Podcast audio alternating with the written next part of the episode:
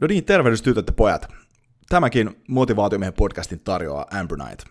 Eli maailman parasta juotavaa superateriaa tarjoava suomalainen pumppu. Ja nyt Amber Nightin tähän perus uh, Complete Milkshakein kylkeen on tullut myös tämmöinen vähän karvalakimpi malli, silti täynnä erittäin kovia ravintoaineita, Balanced Milkshake, sekä myös tällainen Amber Greens-tuote, joka on juoma, joka on ihan helvetin hyvän makunen, ja siinä tapauksessa, jos tehdi, jos sä tehdi vetää kaikki parsakaaleja tai saldeja päivän aikana, niin siitä saa itselleen semmoisen hyvän vakuutuksen siitä, että saa kaikkea hyvää vihreitä kroppaan. Ja motivaatiomiehen kuulijana saat Ambronitein verkkokaupasta 25 pinnan alennuksen, kun käytät koodia motivaatiomies checkoutissa, eli sinne vaan ambronite.com shoppailemaan ja kun käytät koodi motivaatiomies, niin lähtee 25 pinnaa hinnasta pois. Tervehdys tytöt ja pojat ja tervetuloa Motivaatiomiehen podcastiin.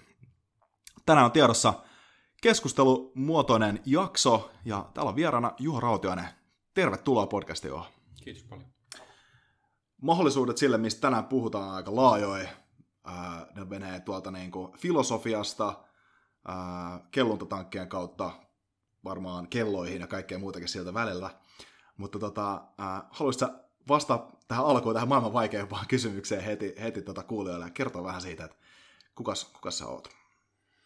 Joo, niitä on tietysti vaikea siinä mielessä, erityisesti nyt, että yleensä kun tuohon kysymykseen vastataan, niin on ikään kuin joku relevantti asia, mitä kertoo, että jos mä olisin verohallinnon asiantuntijana täällä ja me puhuttaisiin veroista, niin sitten mm. kertoisin koulutustausta ja työhistoria, mutta tällä hetkellä mä en oikein tiedä, mitä mä kerron.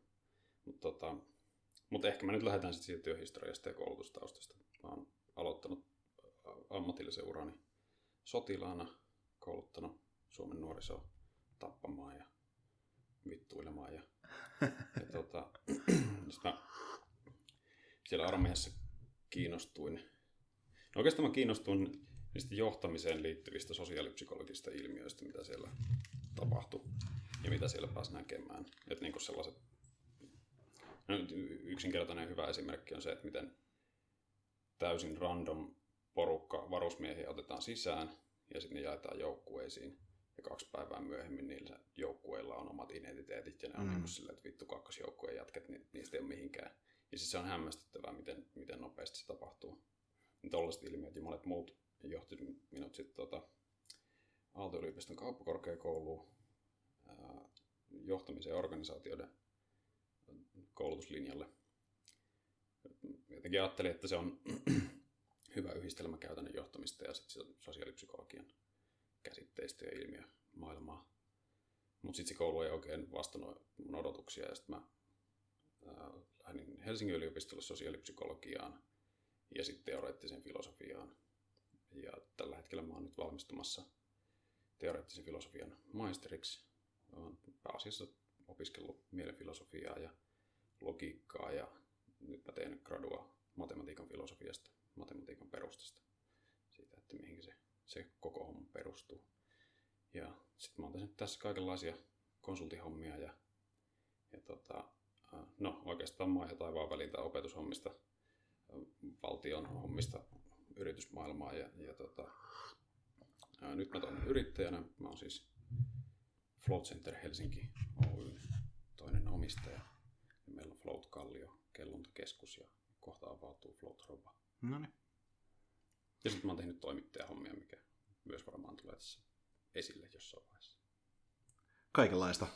Tuossa on tämmöinen renesanssimiehen viiva aika vahvasti, että sotilaana ja filosofina ja, kyllä, ja tuota, yrittäjänä. Se on ihan oikein. Tota, no, voidaan, voidaan ottaa tuohon, tässä on aika montakin täkyä, mutta aloitetaan tuosta, mm. Tästä, mikä liittyy sun tämänhetkiseen duuniin, eli tota, ää, kellunta. Ja sulla oli ää, teillä on niin kuin nyt toinen paikka avautumassa ja sä oot, sä oot itse viettänyt tankissa aika paljon aikaa. Ja sitten oli, oliko se viime vuodelta juttu Joo. Suomen Kuvalehdestäkin? Joo.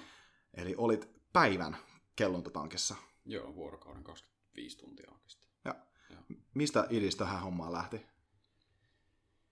No, niin kuin tietysti kaikki hyvät ideat, niin jonkun aamuyöinen sekopäinen ajatus se oli. Aluksi mä, tai siis mulla on oikeastaan ollut niin pitkään kiinnostunut. Voisi ehkä kertoa ihmisille ekaksi, mikä kelluntotankki on itse asiassa kanssa, mutta joo, jatka siitä vaan. joo, eli kelluntotankki on valolta ja ääneltä eristetty tankki, jossa on suolasta vettä, erittäin suolasta vettä, kelluttaa äärimmäisen hyvin, mitä lihaksia ei tarvitse käyttää siinä makaamiseen. Ja se, keho, se on vesi on kehon lämpöstä, eli about 35,5 asteesta. Ja ajatus on se, että, että aistiärsykkeet on minimoitu, ei tietenkään täysin poistettu, mutta hyvin lähelle on päästy. Ja siinä on, kellutaan äärimmäisen rentoutuneessa tilassa ja täysin itsekseen ilman minkäänlaisia ulkoisia ärsykkeitä. Just niin. Ja sitten 24 tunnin setti tällaisen tuli aamuyöllä. no joo, oikeastaan niin ehkä täytyy mennä pikkusen kauemmaksi. Kävin joskus vuosia sitten museossa sellaisessa näyttelyssä, missä tota, käsiteltiin sitä, miten eri uskontoja yhdistää se, että niiden profeetat ja uskonnolliset johtajat on, on viettänyt pitkiä aikoja hiljaisuudessa. Hmm. Että on menty vuorille tai, tai jonnekin autiomaahan samoilemaan tai muuten oltu yksin ja sitten saatu sieltä jotain, jotain viisautta. Ja sitten mä kiinnostuin siitä ajatuksesta ja mun ensimmäinen ajatus oli, että täytyy päästä autiolle saarelle. Ja sitten mä lähdin autiolle saarelle, menin tota, Etelä-Kiinan mereltä löysin semmoisen pienen, semmoisen about neljä kilometrin kokoisen saaren. Minä menin sitten, aluksi ajattelin, että kuukausi, mutta se ei ihan onnistunut käytännön syystä, niin sitten mä olin kymmenen vuorokautta sitten siellä syvässä yksinäisyydessäni. Ja tota, sitten se teema, hiljaisuuden ja yksinolon teema jatko kiinnostamistaan ja, ja tota, sitten tämä oli tämä aamuyön tunti, kun tuli sitä ajatus tuosta. Ensiksi mä ajattelin itse asiassa tällaisia täysin hiljaisia huoneita, mitä on jossain ainakin tutkimuslaitoksissa Euroopassa, mitkä on siis akustoitu niin, että siellä ei kuule yhtään mitään, muuta kuin tietysti oman veren mm. kohinan. Ja sitten mä mietin sellaista ja sellaisen kirjoittamista, että pääsisikö sinne kuukaudeksi asumaan ja katsoa, mitä tapahtuu. Sitten mä kuulin kelluntatankeista viime kesänä. Ja mä laitoin tällaisen paikan omistajalle viestin, että pääsisikö kolmeksi vuorokaudeksi kellumaan tankkiin. Ja se sanoi, että joo, hyvä idea. ja tota, se, tietysti se paikka piti laittaa siksi aikaa kiinni ja se piti jollain tavalla ikään kuin maksaa se homma. Mm. Ja sitten mä kirjoitin Suomen Kuvalehteen, että voinko kirjoittaa heille reportaasin tästä. Ja sitten se leikkautui vuorokauteen, mutta tota, sitten mä kirjoitin. No niin. Voidaan laittaa tuota linkki tähän artikkeliin sitten tuohon tuota podcastiin tuossa, mutta haluatko kertoa vähän tarinaa siitä, että minkälainen kokemus tämä oli? No sitä on tosi vaikea. Tietysti se, se artikkeli nyt itsessään kertoo jo aika hyvin tarinaa, mutta, mutta, mutta sitä on tosi vaikea pistää yhdeksi tarinaksi, koska no, ne, ensinnäkin ne kellonat tapahtui neljän tunnin pätkissä about. Mm-hmm. Et neljän tunnin välein piti pitää semmoinen muutaman sekunnin tauko ja hypätä toiseen tankkiin, kun se vesi viilenee sen neljässä tunnissa sen verran. Mutta niin kuin jokainen niistä neljän tunnin jaksoista oli erilainen. Ja sen takia sitä on tosi vaikea sun. Se oli niin kuin ikään kuin jokainen oli oma matkansa, jossa oli vähän niin kuin alku ja keskikohta ja loppu. Mm. Niin siinä mielessä koko sen vuorokauden kokemusta on vaikea summata mitenkään yksinkertaisesti, mutta se oli mielenkiintoinen, raastava, pelottava, ahdistava jossain kohtaa, yksinäinen, mutta kuitenkin tosi eheyttävä ja, ja tota, mielenkiintoinen ja siitä sai paljon ajattelemista ja monet ajatukset sai siellä päätepisteensä. Mm.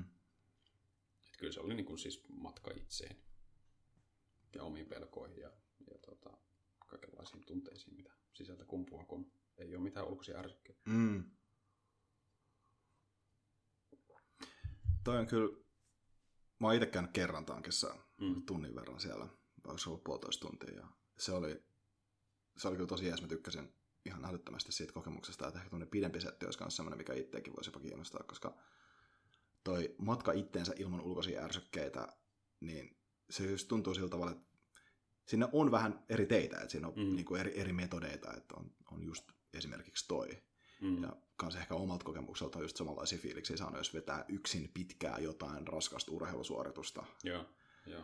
Niin siinä pääsee kanssa aika sillä että varsinkin kun, jos, niin kun ei kuuntele musiikkia tai mm. ei on vaan, juoksee vaan sitä trailia tai juoksee vaan jotain kilpailua tai suoritusta, niin siinä pääsee kanssa aika sillä mm. pakko miettiä vaan. Tai siis, tai siis siinä on se väsymys ja kipu ja tällaista asiat, mutta sitten siinä on myös kaikki ne, mm. kaikki ne asiat, ne nousee pinnalle siellä. Että. Joo, eikä se tietysti niin kuin, monissa itämaisissa perinteissä meditaatio on nimenomaan liitetty just tollaiseen mm. tekemiseen pitkään kävelyyn tai johonkin, johonkin missä pistetään ruumista tosi koville, että se ei mikään ihme. Että se... mm. Tuo itse asiassa kuvaus tuosta on aika hyvä, koska sanoit, mitä, mitä kaikkea siitä on matka itteensä, siinä asiat päättyy, asiat tuli. Siis mm. noin, tuossa on niin järkä, niin kuin siis mä voin kuvitella, kuinka paljon tuossa on semmoisia mm. henkilökohtaisia asioita, joita on sellainen, että no, voisi niitä kertoa, mm. mutta se on vaikea saada siitä mitään oikeastaan käsin kosketeltavaa, ellei pysty itse kokea tai niin. pääsee niin. sille samalle. Niin. Mm. niin, ja se on, ne on kuitenkin sellaisia asioita, että et, pitäisi kertoa niin paljon sitä kontekstista, missä niin. se joku aha-elämys tai muu on tullut, että, että niin. ei, ei niistä ole niin kuin, järkevä puhua siinä mielessä. Niin aivan. Ainakaan tällaisessa kontekstissa. Niin, totta. Mutta sillä voi sanoa, että, että kannattaa kelloa ainakin jonkun verran. Että... No joo, ehdottomasti. Ja siis me ollaan sitten tota, tässä meidän yhteistyö sen yrittäjän kanssa jatku siitä sit sillä tavalla, että, että koska mä koin sen niin hyödylliseksi sen pitkäaikaisen kellonan, mm. niin tota, sitten me päätettiin, että me aletaan järjestämään, tai mä alan järjestämään siellä äh, tällaisia kuutumokellontoja, eli asiakkaat tulee 11 aikaan illalla vähän ennen, ja sitten ne kelluu 7 tuntia, 8 tuntia. Ja, ja sitten siinä välissä on sellainen tunnin, puolentoista tunnin mittainen vähän tällainen keskustelutuokio. Mm. Toki siis sen mukaan vähän, että minkälaisia ihmisiä on. Jotkut ei tykkää keskustella ja haluaa mieluummin kirjoittaa itsekseen tai jotain mm. muuta. Niin, mutta semmoinen tavallaan itsereflektion yö. Mm. Niin sellaista me ollaan, me ollaan nyt siellä useita kertoja järjestetty, tai mä oon järjestänyt. Ja, ja tota, se on ollut kyllä mielenkiintoista nähdä, minkälaisille matkoille ihmiset yhden aikana päätyy. Mm, ihan varmasti. Ja siellä yksi sellainen, no tietysti jokaisella kokemus on aina erilainen, mutta yksi mikä siellä toistuu tosi paljon, mikä on tosi mielenkiintoinen ilmiö. Että tota, kun se tankki menee ja sitten siinä ensimmäisen tunnin aikana rentoutuu ja huomaa, mm. miten lihakset rentoutuu ja luulee olevansa täysin rento. Mutta sitten jonkun kahden tunnin päästä, kolmen tunnin päästä huomaa vielä jonkun vatsalihaksen, jonkun pienen lihaksen, mikä ei olekaan rento. Mm. Ja sitten se pääsee rentoutumaan ja sitten yhtäkkiä tulvahtaa mieleen joku muisto, mitä ei muistanut mm. vuosiin. Joku lapsuuden muisto tai joku muu. Et se on hämmästyttävää, miten ää, muistot ja kokemukset elää jollain tavalla myös kehossa. Toi ihan totta. Tuossa on tuosta jonkin verran myöskin niin kuin, taitaa olla itse asiassa joogiperinteessä, mm, että täällä mm, löytyy niin kuin, joo, joo. Ä, esimerkkejä sellaisista asioista, että kun pystyy tiettyjä fyysisiä lukkoja avaamaan, niin mm. sitten tulee jotain tosi voimakkaita tunteita herättäviä muistoja, että miten, miten just sillä tavalla kroppaa avaamalla niin mm. pääsee rentouttamalla, pääsee omiin, omiin tiloihin. Mm. Toi on kyllä ihan käsittämättömän mielenkiintoinen asia. Kyllä. No. Kyllä. Siis nimenomaan toi, tietysti moni asia kellonnassa kiinnostaa ja ja tota, houkuttelee, houkuttelemaan muita sinne, mutta tota, toi mielenterveydellinen puoli siinä ennen kaikkea. Mielestäni just länsimaisessa mielenterveyshoidon perinteessä on kuitenkin keskitytty aika yksipuolisesti vaan siihen päähän mm. ja, ja siihen niin kuin aivokemiaan ja, ja vaikka terapiassakin, niin sitten puhutaan vaan siitä ihmisestä, mm. että et se kehollisuus unohdetaan sinne kokonaan. Mm. Niin se, tota, kellunta on yksi tapa tuoda sitä kehollisuutta myös siihen. Mm, totta. Tavallaan irrottamalla se mm. aistikokemus siitä, mm. siitä pois mm. sitten. Mm. Ja paljon meillä käykin terapian tukena ihmisiä. Okei. Okay. Mitä sellainen, minkä pitoista sessioa suosittelisit jollekin, joka ei ole koskaan käynyt kellomassa, tai miten tuota, tuota niin harrastusta tai mm. asiaa kannattaa lähestyä? No kyllä se tunti on ihan hyvä, tietysti varsinkin ekalla kerralla totuttaa mm. siihen ihan siis se fyysinen tottuminen siihen, että se, no, selkäranka pääsee rentoutumaan ja se voi tuottaa vähän ikävääkin tunnetta niskaa ensimmäisellä mm. kerralla, kun se ei ole koskaan päässyt mm. rentoutumaan tai tekee istumatyötä tai jotain muuta. Mm. Et siinä mielessä se tunti on ihan, ihan hyvä. Ja se kuitenkin kumuloituu, että jos käy tunnin settejä useamman kerran, niin ne ei ole tavallaan vain yksittäisiä tunnin settejä, vaan siinä tapahtuu kumulatiivista mm. jonkunlaista kehittymistä ja mm. sellaista, että siinä pystyy pääsemään sen tunninkin aikana aika syvälle sitten. Mm. Joo. Ja mä muistan yksi, makeampi juttu, mistä, mitä, mihin mä itse pääsin ehkä just jossa oli, taisi olla 45 minuuttia, 50 mm. minuuttia kohdalla, niin oli sen verran rentoa, että kun avasi silmät, niin, niin näki jotain sellaista, mitä nyt näkökentän, näkökentässä nyt jotain tapahtuu, en mä tiedä, niin kuin jotain, mm. jotain herran, niin pieniä visualisointeja, mutta se mikä siinä oli makeata oli se, että kun alkoi ajattelemaan, että pyörii ympäri, niin alkoi tuntua Joo. siltä, että niin kuin pyörii vaikka eteenpäin tai taaksepäin tai mm. sivuttain. Ja että siinä pääsi niin irti siitä aistikokemuksesta koko mm. kropasta, että omalla mielellä pystyy ajattelemaan sitä, että mihinkään suuntaan tässä ollaan Kyllä. menossa tässä tyhjössä, vaikka niin kuin ei oltukaan mm. missään siinä. Mm. Et se oli aika mogea, jopa vähän tuolla niin kuin, niin kuin kevyesti jopa psykedeellinen Joo. kokemus sinänsä Joo. siinä. Joo. Että Joo. Toi on kyllä. Joo. Joo, joillakin ne kokemukset on, en mä tiedä, tietysti jotkut vähän niin kuin hakeekin jotain semmoista psykedeellistä mm. kokemusta. Loppujen lopuksi ne on kohtuullisen lieviä ja kohtuullisen harvinaisia, että mm. enemmän ne on sit noita psyykkisiä ja tietysti fyysisiä. Jep. Johan se, se on aika hyvä tunne, kun saa sen tietoisena sen kohinan pois. Mm. Mm. Kaikesta arjesta, mediasta, niin. somesta, puhelimesta, Kyllä. mistä ja tahansa, ajatuksista. mistä ajatuksestaan, että mm. Mm. se on totta. Mm. Niin, että se että niin kun oppii jollain tavalla niin kun irtautumaan omista ajatuksistaan, että kun sinne menee, niin sit siinä ensiksi on ne, ne ajatukset täyttää sen pään ja sen olemassaolon täysin. Mm. Sitten jossain vaiheessa ne alkaa muuttumaan vaan semmoisiksi, niin kuin, mitä mä kirjoitin siinä, että jotenkin vähän semmoisiksi ohilipuviksi piiliviksi tai mm. semmoisiksi, niin kuin, että niitä voi vaan silleen katsella, että tuossa menee tollainen ajatus, mm. se jatkaa tonne noin. Ja, ja et, niin kuin, siinä ei myöskään ole tarvetta tavallaan niin kuin, aktiivisesti pyrkiä sammuttamaan sitä ajattelua, vaan Aivan. se sammuu itsekseen. Niin, totta. Ja siinä mielessä se on niin kuin helpoin meditaation muoto. Tulee vähän, siinä pääsee kyllä, se on totta, siinä pääsee aika helposti semmoiseen tarkkailijatilaan ehkä Joo. omista, omasta, Joo. omasta ajatuksistaan. Kyllä. Hmm. Sinne vaan kelluna. Joo, pitää, pitää mennä kyllä. Tuosta kellunnasta itse asiassa, kun mä luin tuota artikkelia, niin, niin tota, ää, voidaan, voidaan, voidaan tässä nyt mennä, mennään tällainen, niin kuin, ää, tällainen, niin kuin, vä, tällainen niin kuin vastakkaisessa järjestyksessä tässä on työhistoriaa mm-hmm. takaspäin, niin mm-hmm. mennään tuohon filosofiakohtaan, niin tota, ää, huomasin siinä artikkelissa näkee, että, että, että, tota, sulla oli tatuointi ää, rinnassa, missä lukee niin kuin peilikirjoituksella taisi olla Memento Mori. Joo. Mitäs tota, tämä on tietysti stoalaisen filosofian ytimessä, mutta tota, haluatko kertoa vähän siitä, että mitä toi tatuointi tarkoittaa ja mitä se, mi, mi, mi, miten se päätyi siihen? Mm, se oli ehkä niin kuin oikeastaan ensimmäisiä semmoisia eh, jollain tavalla filosofisia ajatuksia, joita vastaan tuli. Mä olin siis tosi nuori, varmaan joku 13-vuotias. Ja. Ehkä aikaisemminkin. Mielestäni se oli kiinnostava ajatus, että, että kuoleman pitäminen lähellä, niin kuin oman kuoleman pitäminen lähellä mm. ajattelussa voi kohdistaa tekemistä ja, ja toimintaa niin kuin oikeaan suuntaan. Ja, ja siitähän sinne loppujen lopuksi on kyse, että, että keskiajalla ja monina aikoina on ollut, sanotaan vaikka bisnesmiehillä, tapana pitää työpöydällä pääkalloa mm. tai tota, jotain muuta, mikä muistuttaa siitä omasta kuolevaisuudesta ja pitää asiat ikään kuin perspektiivissä. Et ei, ei siinä niin kuin varsinaisesti mitään sen syvällisempää ole, mutta se on semmoinen jatkuva muistutus. Mm. Se on sen pääkallon tilalla. Mm. Joo, toihan on mun mielestä oman kuoleman meditaatio ja sen, mm. sen ajattelu niin on tosi, saattaa olla niin kuin hyvinkin arvokas, mm. ää, arvokas harjoitus mm. jopa sellainen aika usein, koska tämä oli ehkä semmoinen asia, mistä itse tuli, mä puhuin tästä semmoisen yhden, mm, tai tämä oli niin kuin yhden podcastin aiheena siitä, että elä kuin, elä kuin viimeistä päivää. Mm.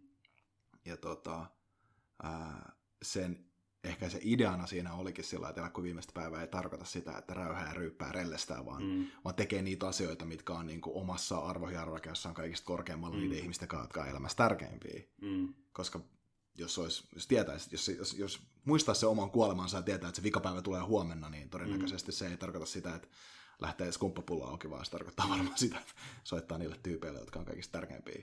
Niin, kyllä.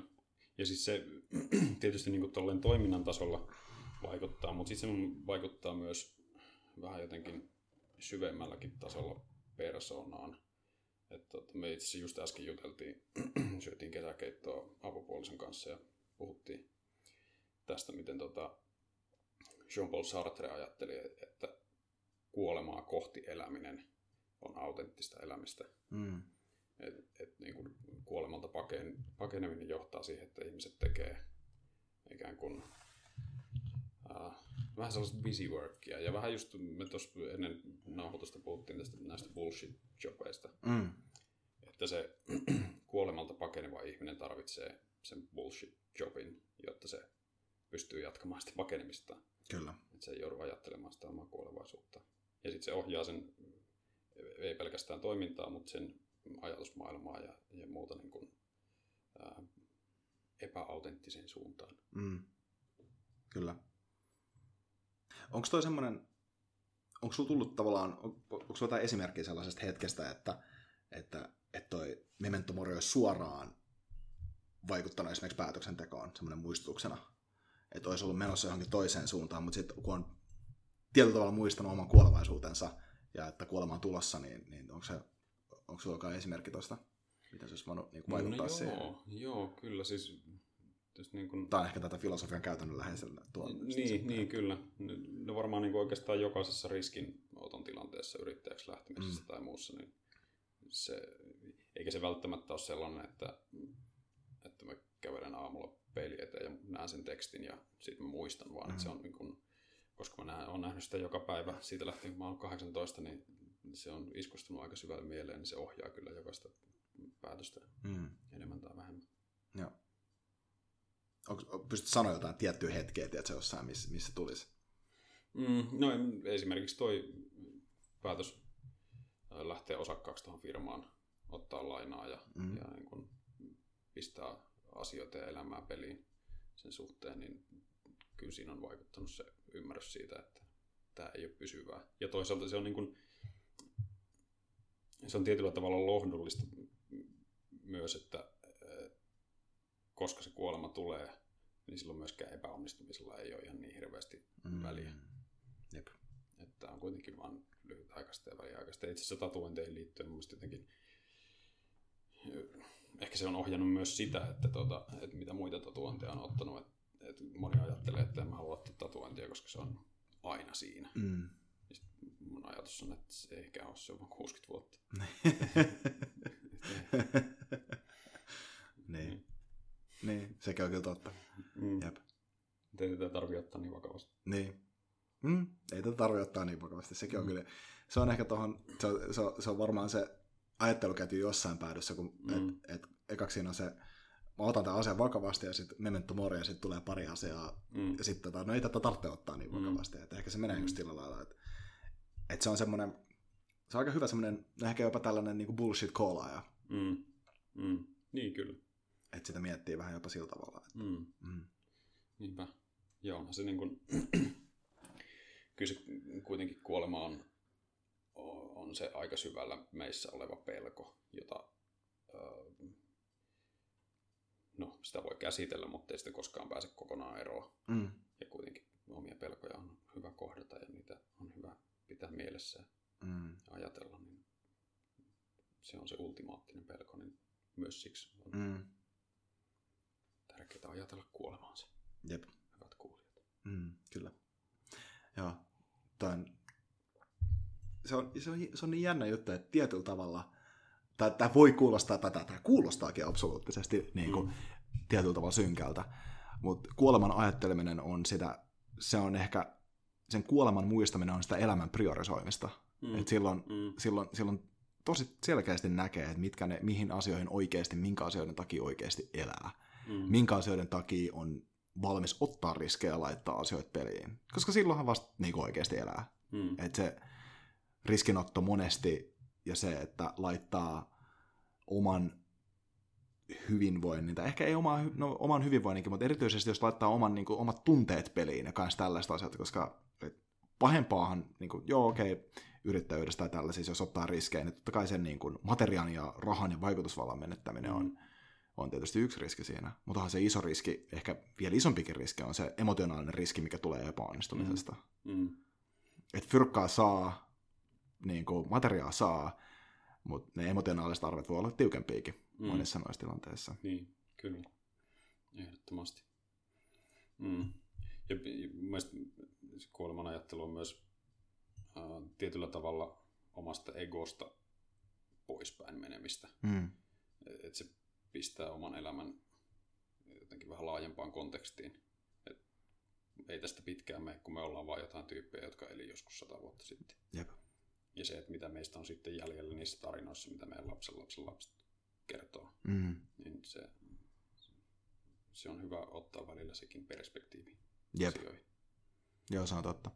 Ja ehkä itse asiassa tuohon voisi tohon vois, tohon vois jatkaakin tuosta niin kuin, ää, toi, tää, tää mun mielestä menee aika hyvin asensiltana jopa tuohon tähän tästä bullshit jobista puhumiseen mm. toi tota, ää, hyvä frendi Patsalo Tomi heitti tuosta artikkeli ekonomistista mulle ää, vinkkinä, ja, ja siinä oli se idea oli se, että siinä on yksi LSCn, ää, LSCssä tota, tutkimusta tekevä antropologi puhuu siitä, että et, et, et isolla osalla meidän populaatiosta tällä hetkellä, erityisesti korkeakoulutetusta populaatiosta, niin heidän työt on aika niin kuin bullshittia, mitä ne tekee. Sillä välttämättä, että, että mitä, ne, mitä ne saa aikaan, niin sillä ei välttämättä ole hirveästi merkitystä. Saattaa olla jotain ilmaa. Ne duunit saattaa olla jopa semmoisia, siinä kuvaltiin muun muassa niin kuin vaan assistentitöitä tai tällaisia duuneja, jotka on vaan luotu mm. sen takia, että ne pitää olla organisaatiossa, vaikka se lisäarvo, mitä niillä tuotetaan, voi olla aika alhainen.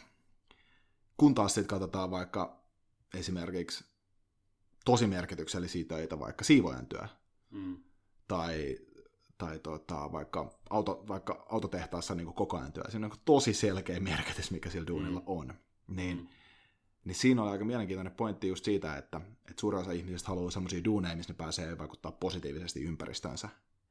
Ja tämän artikkelin ää, niin kuin johtopäätös oli se, että, että, että niin kuin ehkä perustulolla tai tällaisella pystyttäisiin antaa näille ihmisille mahdollisuuksia, sit, jotka ei pääse tekemään, mm.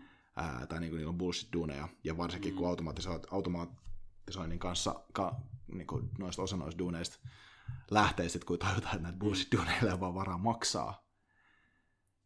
Niin, en mä tiedä, mitä mieltä sä oot itse sillä tavalla, että toi on tietyllä tavalla, että tuleeko esimerkiksi, jos meillä tulee, tai, tai mä, sulla oli artikkeli itse tästä merkityksellisyydestä kanssa, niin, niin tietyllä tavalla tos, tos, tos, on, onko tuossa mielestä ristiriitaa, että, että on tällainen, että meillä on kaikilla, tai meillä olisi, niin kuin, ihmisillä on tarve tehdä jotain merkityksellistä ympäristöllensä tai olla milloin pointtia.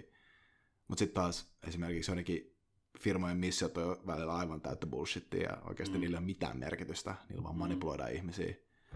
Niin, suuri osa firmoista kuitenkin tekee aika tavallisia asioita. Niin. Ja se joku Subwayllakin oli joku mielettömän ylevä missiolause. Mutta se on vaikea ajatella, että, että se, joka tekee niitä leipiä sillä jossain tiskillä, niin näkisi sillä työllä jotain suurta missiota tai, tai nee. suurta merkityksellisyyttä. Mutta musta tuntuu, että se työelämän merkityksellisyyden ongelma, no toisaalta se liittyy ehkä siihen, että, että ylipäätään on alettu ajattelemaan, että työn pitäisi olla jotenkin merkityksellistä. Mm. Et, et, ei se ole mitenkään niin kuin itsestäänselvä ajatus tai mitenkään vanha ajatus. Mm. Työ on työtä ja sitä tehdään, koska tarvitaan leipää ja voita. Mm. Mutta että, että se on totta kai ymmärrettävää, että ihmiset haluaa äh, merkitystä ja ne haluaa sosiaalista hyväksyntää ja validaatiota ja kaikkea muuta. Ja musta tuntuu, että se iso ongelma, mikä työelämässä on, että ihmiset ei saa tehdä kokonaisuuksia. Et ne ei näe sen työn vaikutusta yhtään mihinkään. Mm. Ne tekee johonkin tarjoukseen muutaman slaidin ja sitten tekee johonkin toiseen tarjoukseen muutaman slaidin tai jotain, siis sellaisia niin pieniä palasia, sellaiseen kokonaisuuteen, jota ne ei itse edes ymmärrä, että mihinkä se, mitä se tuottaa tai mihinkä se johtaa. Et se on hyvin kaukana siitä, että menet kaivamaan kaivon kylälle mm. ja sitten näet, kun naapurit saa vettä siitä kaivosta ja sitten totta kai se on niin kuin sulle niin. merkityksellistä ja se, sä näet sen vaikutuksen, joka sillä työllä on. Mm. Se on hyvin monesta työstä poistunut. Mm. Niin, totta. Ja toi on vähän just se bullshit jobsin mm. pointti, että että jos, jos, jos otetaan tuo aikaisempi ää, Memento Mori tuohon mukaan, niin siinä on mm. vähän sillä että, että jos mietit sellaisella niin kuin, oman, oman, oman, oman kuolemaan ver, ver, vertailulla niin kuin, omaa duunia, niin mm. sillä jos miettii, että jos mä nyt kuolisin, niin onko tämä mun duunilla mitään väliä, niin, niin. niin siinä voi olla aika tiukkakin meditaatio aika monella. Mm. Mm. Varsinkin niin kuin meidän, tota, jo, tai siis erityisesti itse asiassa tieto, tietotyössä, niin saattaa monestikin tulla sillä, että okei, okay, no, että niin kuin, tällä ei ollut mitään väliä tällä jutulla, mitä niin. mä tein. Niin, niin. Niin, kyllä. Niin se on tietysti niin kuin hieno ja loistava kysymys, että mitä, mitä ihmisen pitäisi tuossa tilanteessa tehdä, jos iso osa meidän töistä on sellaisia, mm. millä ei ole mitään väliä. Ja tietysti, en tiedä, ehkä se voidaan kysymys laajentaa, että onko millään mitään väliä. Niin, sekin on totta. Et sit, tota, no, tulee mieleen toi Albert Camus, tämmöinen ranskalainen eksistentialisti filosofi, joka kirjoitti tästä Sisyphyksen myytistä, tästä, jossa uh, Sisyphus yrittää vapauttaa ihmiskunnan kuolemasta ja sitten se jää kiinni ja sitten Jumala tuomitsee sen vierittämään kiveä tämmöisen kukkulan päälle ja sitten se kivi valuu alas ja sitten mm. se toistamaan sitä ikuisuuden ajan. Ja tämä Kamu kirjoitti siitä, että, että tota, et se verta sitä siis niin kuin ihmisten tekemään työhön ja elämään, että, mm. että se, on, se muistuttaa monella tapaa sitä. Mutta että, että siinä vaiheessa, kun se kiveä mäkeä ylöspäin vierittävä tyyppi tajuaa ensinnäkin sen tilanteen ää, väistämättömyyden, että se ei pääse siitä pois. Ja ylipäätään niin kun ymmärtää sen tilanteensa, niin sitten se voi ymmärtää sen tilanteen absurdiuden ja jopa nauttia siitä. Et nauraa sille, mm. kiinnittää huomiota semmoisiin asioihin, mitkä häntä kiinnostaa, niin kuin vaikka sen kiven johonkin yksittäisiin piirteisiin tai katsella auringonlaskua. Mm. Et, et tietyllä tavalla mun ajatus on, että, että tähän kysymykseen merkityksellisyydestä no niin kuin laajemmin, niin ää, ei ehkä ole olemassa mitään vastausta, vaan enemmänkin kysymys on siitä, että se kysymys merkityksellisyydestä itsestään pikkuhiljaa häviää pois. Mm. Et niin kuin nyt se on tullut meidän työelämään, ei se ole kovin pitkään ollut siinä, että työssä pitäisi olla jotain merkityksellistä ja kaikkea muuta. Mm. Jossain vaiheessa se ehkä poistuu siitä. Mm. Niin tietyllä tavalla ehkä itse mä tykkään katsoa tuota jopa vähän sellaisesta niin kuin evolutionäärisestäkin kulmasta, mm. että sillain, jos nyt miettii evolutionäärisesti, niin se, mihin me käytetään meidän herralla oleva aika, niin jos se maksimoi meidän mahdollisuudet tai meidän jälkeläisten mahdollisuudet lisääntyy, lisääntyy niin sit se on varmaan about ok. Ja mm. se pystyy laajentamaan suunnilleen siihen, että sen takia olisi varmaan ihan hyvä, jos tämä planeettakin olisi elossa vielä pari sukupolvea tästä jälkeenpäin. Niin. niin sitten pystyy rakentamaan aika nopeastikin aika hyvin toimivan arvohierarkian. Toki tuossa on omat virheensä kyllä, mutta, mm. mutta et niin kuin, sillä logiikalla ehkä mä itse tota mietin, ja taas sit sillä logiikalla se menee aika nopeastikin siihen, että no, nyt mä en tee jotain merkityksellistä, jos se ei niin kuin ainakin keskipitkällä aikavälillä johda siihen, että, että tota, tämän lajin olemassaolo tällä planeetalla, mm. niin tulee todennäköisemmäksi vielä esimerkiksi 500 vuoden aikaänteellä tai tällainen. Mm. Niin, niin kyllähän toi, toi tietysti niin kuin tosi abstrakti ajatus, mitä on vaikea monen, tai silloin kun sä oot tekemässä niitä mm. muttereita sillä tehtaalla, niin sitä on vaikea ajatella, että mä palvelen tämmöistä evolutiivista päämäärää mm. ja, ja, ja niin kuin löytää siitä jotakin lohtua. Että kyllähän se niin kuin, silloin kun uskonnot vielä näytteli meidän elämässä suurempaa roolia ja, ja se kysymys jostakin merkityksestä oli ikään kuin, niin kuin no se tiedostettiin, että me kuolevaiset ei me voida sellaista ymmärtää. Papit mm. saattaa ehkä jotain ymmärtää, mutta Jumala on lopulta se, joka, että, että turha meidän murehtia tästä, että mm. Jumala kyllä tietää, mikä meidän elämän merkitys on ja tarkoitus on ja kaikkea muuta. Mutta jos se täytyy itse muodostaa jostakin noin abstraktista asiasta, niin se voi olla arjessa aika hankalaa. Niin ja siis mä veikkaan kanssa, että tässä on sellainen ehkä omalta kohdalla jopa vähän naivikin, naivikin mm. tilanne, kun ei ole lapsia esimerkiksi. Mm. Niin sehän niin kuin, voin kuvitella vaan, että se aika nopeasti ohjaa sitten sen jälkeen, kun on lapsia ja siihen tulee se mm. niin kuin, emotionaalinen linkki, mitä ei pysty tällä hetkellä esimerkiksi ollenkaan mm. kuvittelee, mm. niin merkityksellisyys myös omassa työssä ja siinä, että mikä työn, työllä myös niin kuin välinearvona niin mm. niin muuttuu aika lailla täysin siihen. Ehdottomasti. Toi on kyllä niin kuin, se on ehkä se mielenkiintoisempi pointti taas siinä, että, että, että sitten taas merkity, kun ihmisillä on enemmän sellainen fiilis, että ne tekee merkityksellisyyttä ja nimenomaan noita kokonaisuuksia, mistä puhut, niin silloinhan ne yleensä myös tekee töitä paremmin. Mm. Että mm. se, se niin kuin johtaa myöskin niin kuin tehokkaampaan, tehokkaampaan mm. tuotantoon. Niin sen takia varmaan ne missiolauseet on jalkautettu niihin no, organisaatioihin, halutaan lisää tehokkuutta ja tuottavuutta. Jep, vaikka se saattaakin olla jotain, jotain horsshittia. Ja toi mm. itse asiassa hauska toi siinä, siinä tota artikkelissa just, ää, mikä siellä ekonomistissa oli, niin siinä oli esimerkki tästä tota, ää, siitä, että mikä, miten, miten Neuvostoliitossa oltiin tehty itse asiassa just tätä sisuksen niin kaltaista toimintaa, että siellä on mm. laitettu gulageilla ihmisiä kaivamaan kuoppia ja täyttää ne saman päivän mm. aikana uudestaan, ja se ajoi ihmistä aivan hulluksi. Et se on niin kuin, se, ei, ei edes se, että tekee jotain niin kuin työtä, mihin joku muu nakittaa tai mm. niin kuin, pakottaa sut tekemään, mutta että kun sillä ei ole mitään pointtia, mm. se on niin kuin kirjaimellisesti turhaa, mm. että jos sä nyt edes kaivaisit vaikka ojaa, Niin, niin sit, se, sit sillä ojalla olisi joku funktio, mutta sä vaan kaivat kuoppaa ja täytät sitä uudestaan. niin, Niin et se oli niinku myöskin siellä pidetty aika pahimpana mahdollisena kohtalona. kyllä. Ja sitten jos se on sillä että sä hava, havahdut tuolta jostain toimistotalosta, että sä täytät jotain samaa Exceliä päivästä Mm. toiseen uudestaan tai teet jotain ja ei näe Mm. mitään, että siellä tapahtuu, niin ei ole mikään ihme, että merkityksellisesti tuntuu Mm. saattaa katoa. Niinpä. Kyllä. Joo, ei- eikä se, minä olisin ehdottomasti sen puolella, että noita töitä karsittaisiin, vaikka se perustuu on. Kyllä. Mutta toi, vähän, toi, mut toi on tietyllä tavalla myös jännä juttu, koska sitten taas niin itse haluaisi, ja itsekin miettii just sitä, että, että miten, miten, miten, ton, mi- miten tota voisi ratkaista, koska aivan varmasti on tosi paljon sellaisia ihmisiä, jotka on tosi motivoituneet tekee mm. nimenomaan merkityksellisiä duuneja.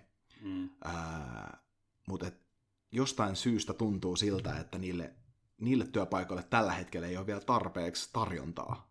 Tai niitä työpaikkoja ei ole tarpeeksi niin tarjolla, että ää, vaikka sen suhteen, että ei nyt Teslakaan vaan loputtomiin rekrytoida ihmisiä. Mm. Mm. Tai joku, joku, joku firma, jonka sä suoraan näet, että okei, tämä niinku, tää tekee hyvää tälle planeetalle ja ihmiskunnalle mm. sillä tavalla. Mm. Mä veikkaan, että niin jos niitä olisi tarjolla enemmän, niin, niin, niin ihmiset myös tykkäisi tehdä niitä. Joo, enemmän, ehdottomasti.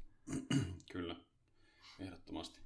En mä tiedä, musta tuntuu, että niinku suuri osa ihmisistä olisi tyytyväisiä myös siinä tilanteessa, että, että just se kysymys siitä merkityksellisyydestä katoaa. Että kun, kukas tämä nyt oli tämä psykologi, joka äh, kirjoitti tästä flow-teoriasta. Siis tällaisesta, tota, silloin se helvetin vaikea. Se on ihan mahdoton joku Joo, romanialainen nimi. Mihail joku... Chick Check Mihai tai joku Niin. tällainen, joo. Mutta kun se tutki näitä ihmisiä, jotka äh, suoriutuu äärimmäisen hyvin niissä asioissa, mitä nyt ikinä tekeekään, ja, ja tutki heidän toimintaansa, vaikka muusikkoja tai urheilijoita, Mm. ja, ja havaitsi, että, että he kaikki saavuttaa tällaisen flow-tilan jossain vaiheessa, semmoisen tilan, missä ajantajo katoaa, ja no, Mm. kaikki varmaan tunnistaa sen jollain tavalla sen, sen tilan. Ja sitten kun tutkittiin niitä ikään kuin ehtoja sille, että tämmöinen tila voidaan saavuttaa. Ja sitten siinä oli, no sanotaan vaikka joku kitaristi, joka soittaa keikalla, Mm. niin se biisi ei saa olla liian helppo, koska muuten se ajautuu siihen semmoiseen rutiinimaiseen. Mm. Mutta se ei saa olla myöskään liian vaikea. Et jos se on koko ajan siinä tavallaan ää, kaauksessa jollain tavalla, Mm. niin no, se on aika kaoottinen se tunnekin. Mm. Mutta jos se on just siinä rajalla, missä oma osaaminen vähän kantaa, mutta ei ihan riittävän pitkälle, että siinä joutuu koko ajan vähän niin kuin venyttämään omaa Mm. osaamistaan, niin, niin sitten voidaan saavuttaa se flow-tila. Mm. Et kyllä luulen, että aika monessa työssä, sellaisessakin firmassa, jossa ei tehdä jotakin globaalisti merkityksellistä, niin kuin Tesla, niin voitaisiin luoda sellaisia työpaikkoja, missä ihmiset pystyy toimimaan enemmän oman osaamisensa äärirajoilla, Jep. jolloin se kysymys merkityksellisyydestä voisi kadota. Koska silloin kun sä oot flow niin ei sulla ole, ei, ei ne urheilijat koe sitä merkitykselliseksi siinä, siinä hetkessä. Jep. Itse toi vaatii kyllä aikamoista niinku HR leadership kehitystä, Mm. koska toi ei ole Mm. mikään todellakaan helppo, Mm. helppo yhtälö ratkaista silloin, koska tuossa pitää tuntea työntekijät tosi hyvin, tuntea niiden kyvyt tosi hyvin, pystyy johtamaan Mm. niitä tosi hyvin just sinne, Mm. että ne, ne menee tuosta noin, niin kuin ne suoriutuu omalla alueella siellä. Mm. Mm, tai, ja luoda sellaisia myöskin niin kuin johtaa ihmisiä siihen itseohjautuvuuteen, että ne ha- hakeutuu myös tollaiseen paikkaan, Mm. joka voi olla vaikeaa, koska taas sit me ollaan myös erittäin mukavuuden halunen eläin. Niin, niin kyllä. Ja tuossa tullaan puskemaan sitä epämukavuusaluetta niin kuin Mm. määritelmällisestikin aika paljon. Niin, niin kyllä. Mutta en tiedä, siis mulla ei ole mitään perusteita tämän, tämän väittämiseen, mutta, mutta tota, tuntuisi mielenkiintoiselta aj- ajatukselta, että, että voisiko niin kuin, jos organisaatio voitaisiin kokonaisuudessaan saada semmoiseen flow-tilaan, niin kannustaisiko se ihmisiä enemmän myös hakeutumaan.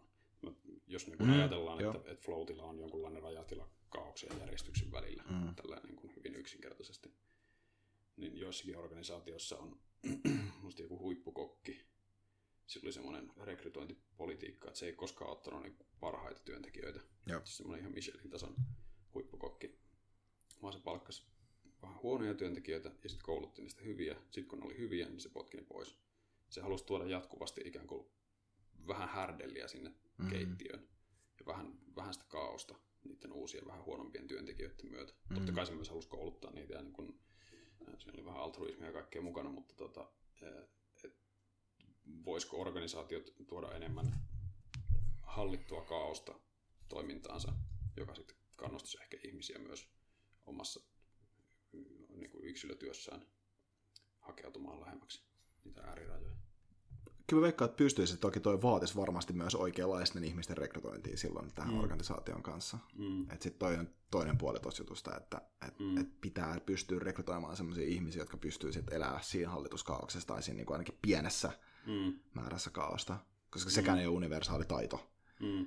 Että tota, et, etkin myöskin menee sinne. Että toi, toi vaatii itse asiassa just sitä niin kuin taas johtamista kohti sitä, että haetaan mm. tätä tavoitetta, mikä todennäköisesti vaatii sitä, että on mm. halu mennä sinne epämukavuusalueelle, lähteä kohti sitä flow vaatii varmaan sitä, missä, niin kuin missä on mm. ymmärtämistä ja sen ostamista, mikä taas vaatii sitä, että pystyy luoda ainakin jonkinlainen tarina siitä merkityksellisyydestä.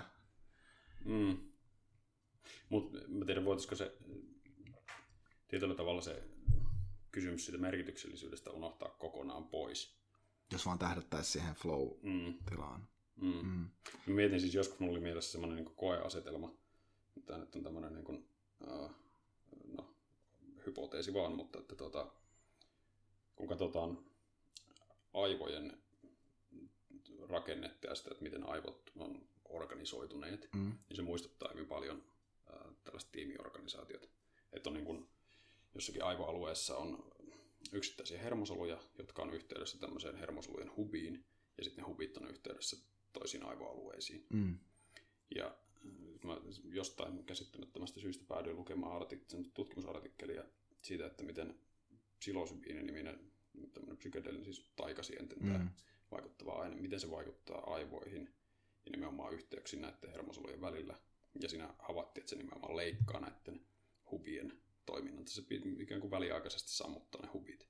Ja sitten se informaatio joutuu etsimään uusia väyliä sinne aivoalueelle, mm-hmm. minnekin, se, minnekin se pyrkii menemään. Eli tietyllä tavalla niin kuin, voisiko tuota simuloida tuollaista psykedeelikokemusta organisaatiossa ja tulla sillä tavalla sitä kaosta, että sanotaan että vaikka tiimiorganisaatiossa ottaa johtajat pois vähäksi aikaa ja pakottaa ne tiimin henkilöt löytämään uusia teitä, mm. viedä viestejä ja, ja keskustella tiimien välillä. Toi on itse tosi mielenkiintoinen, mielenkiintoinen hypoteesi, koska mm. Niin totta. Silloin se, koska näähän hubit on yleensä just esimiehet noissa mm. tilanteissa ja mm. miten sitten se informaatio lähtee menee sillä mm. että et niinku, koska tuossa tapauksessa se pitäisi myöskin ehkä estää sitä, että ei tule sit niinku tällaisia väliaikaisia hierarkioita tai mm. tällaisia kanssa tietyllä tavalla. Mm. Mm. Mm. Tai sitten tietysti mä en tiedä, voisiko sitä tehdä jotenkin niinku ihan katsoa, miten informaatio kulkee organisaatiossa niin. niin ihan Jep. tietoliikenne ja sitten tehdä sinne häiriöitä.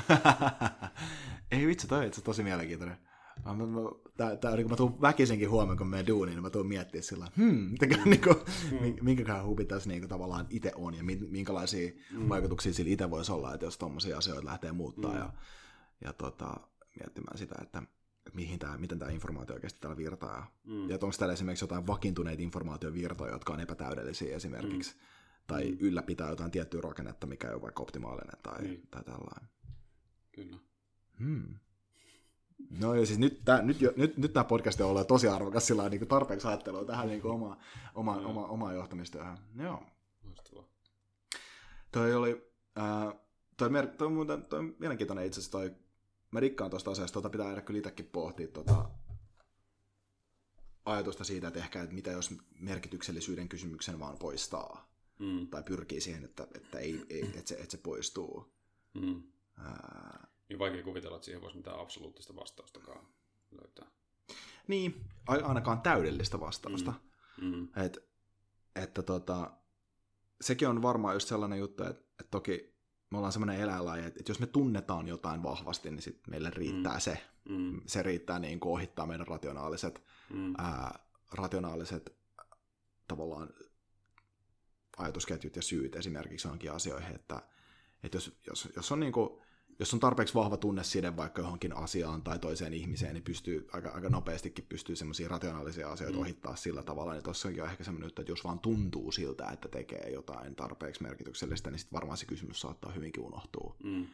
Mm. Tai just toi juttu vaikka, että jos esimerkiksi työ, työlle tulee niin työlle tulee harvinaisen voimakas välinearvo just sen takia, että on vaikka lapsia, mm. niin mm. se poistaa tietyllä tavalla sitä kysymystä varmaan aika vahvasti. Mm. Mm. Kyllä. Ja ihan pelkkä tekeminen. Se armeijassa usein viljeltiin semmoista sanontaa, kun että ää, toimettomuus johtaa kurin ja taistelutahdon menettämiseen. Mm-hmm. Et sen takia kaikille varusmiehille tai kaikille alaisille täytyy, silloin kun tuli hiljainen hetki, ei ollut mitään hommaa, niin keksiä mm. niille jotain työtä. Mm.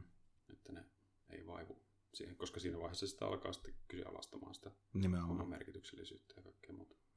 Ja siis sellainen, kyllä mä, kyllä mä oon sitä mieltä, että semmoinen aina välillä semmoinen pieni eksistentiaalinen mm. kriisi, että miksi mä teen, mitä mä teen, on aika tervettäkin. Ehdottomasti. Että et käydä, käydä, käydä sitä läpi, koska mm. kuitenkin, jälleen kerran, se on vähän toi memento mori, mm. että, niinku, että hei, et, vitsi mä oon taas käyttänyt nämä asiat, nähdään, että onko nämä päivät tai vuodet tai, tai tota, tunnit tai, tai minuutit mennyt hukkaan. Mm. Mm. Ää, niin se on kyllä ehkä, se on, se on aina välillä ihan hyvä tuoda semmoinen niin pieni muistutus siihen. Että et sitten taas voi miettiä, että niinku tietyllä tavalla silloinhan on, toi, toi luuppihan voisi mennä ikään kuin sillä tavalla, että eksistentiaalinen kriisi tavoittelee merkityksellisyyttä, unohtaa sen merkityksen kysymyksenä, on mm. niin siinä flow-tilassa ja sitten taas eksistentiaalinen kriisi tulee. Mm. Mm. Niin, en mä tiedä pääseekö tuosta koskaan pois, eikä se ei ole pointtikaan päästä siitä pois. Että niin, kuin. niin no tästä just se Camus puhuu, että, että me, niin kuin, me ihmiset on, tämä meidän tilanne on siinä mielessä absurdi, että me tiedetään, että mitään merkitystä ei ole, mm. mutta sitten me ei voida lakata etsimästä sitä. Mm. Sitten me päädytään semmoiseen niin kuin hyvin absurdin tilanteeseen tai just tämmöiseen kehämäiseen, että me mm. etsitään ja sitten me unohdetaan ja sitten me taas aletaan etsimään. Mm. Mm. Toisaalta joo, mutta sitten toisaalta siinä on myöskin tapahtuu evoluutio kirjaimellisesti. Mm. Et, et, et kyllä ihminen kehittyy monesti näiden eri luuppien Joo. ja iteraatioiden läpi, että hei, nyt tässä vaiheessa mun elämää mun merkitys oli toi, mm. tässä vaiheessa oli toi, ja ne rakentuu aina toistensa päälle. Mm. Et se ei siinä ainakin merkitystä ehkä tulee sen ihmiselämän ajalle, siihen, siihen aika, aikanaan, ja sitten toki mm. ehkä jälkeläisille ja omille muille ystäville ja tällä tavalla. Että niin kun, sillä tavalla ehkä siitä ainakin pystyy hetkittäin pakenemaan siitä, niin. että millään ei ole mitään väliä niin. Pointista.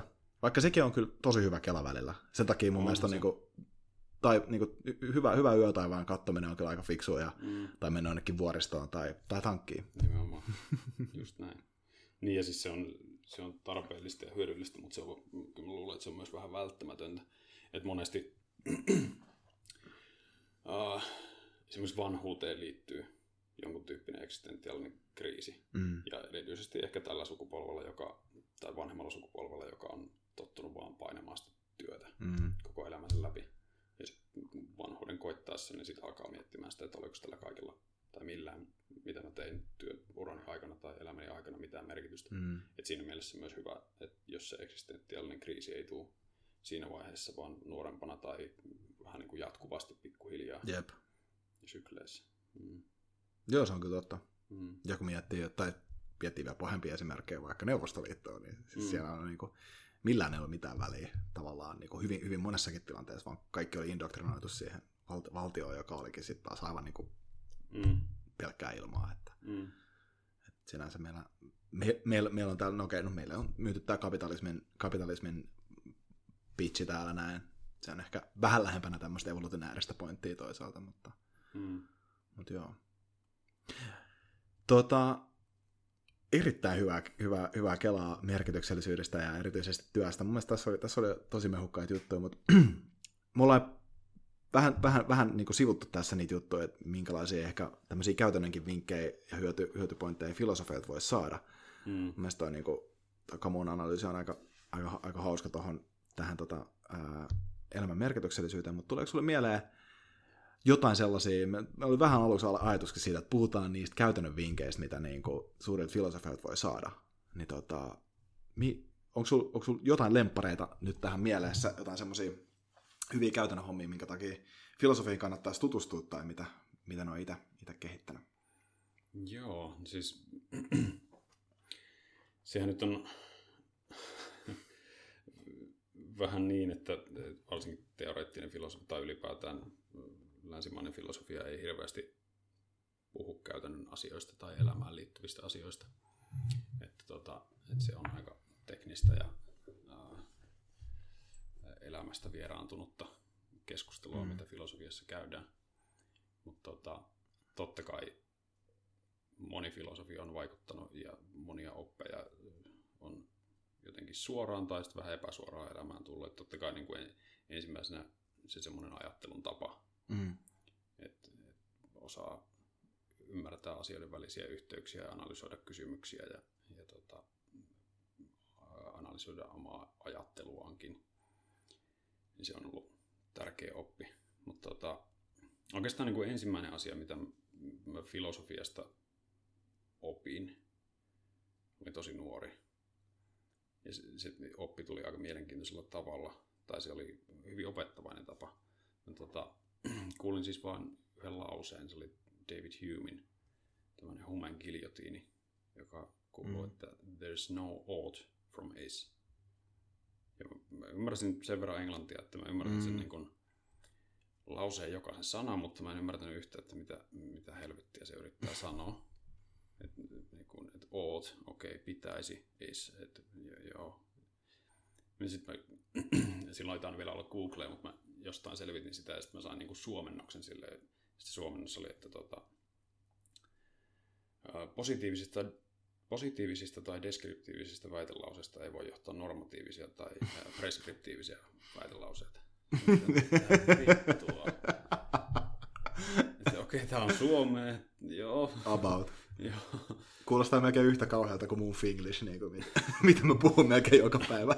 joo, no se on vähän filosofian ammattitauti. niin.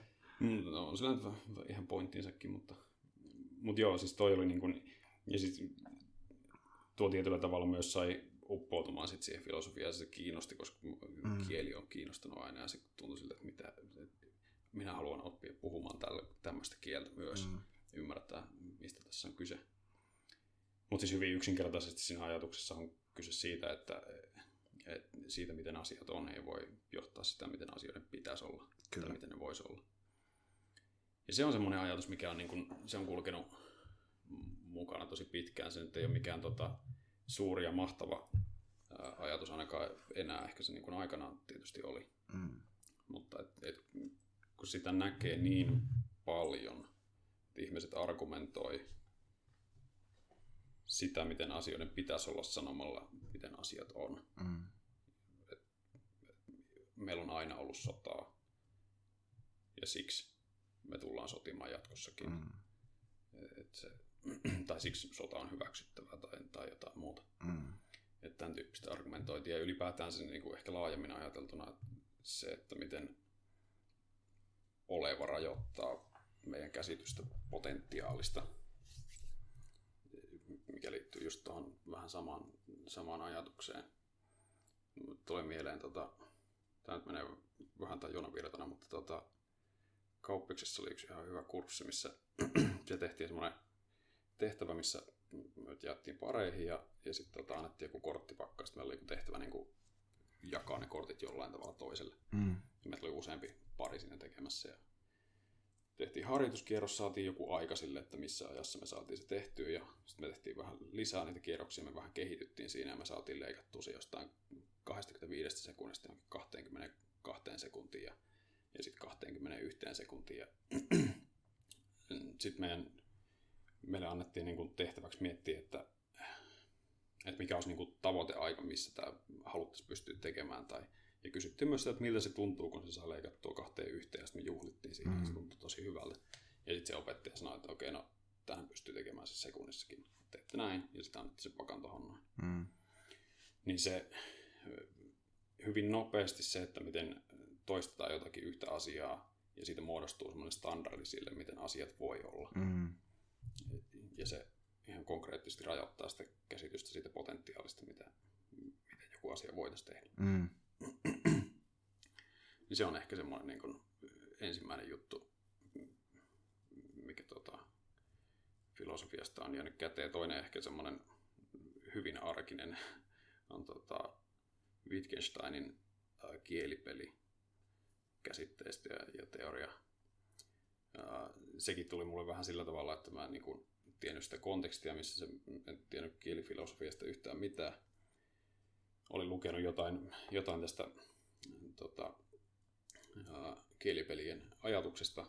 Ja sitten mä olin jossain erässä parisuhteessa, jossain tämmöisessä riitatilanteessa tai tämmöisessä, niin kuin, jossa mä vihdoin tajusin, että mitä, mitä se tarkoittaa se kielipelien ajatus.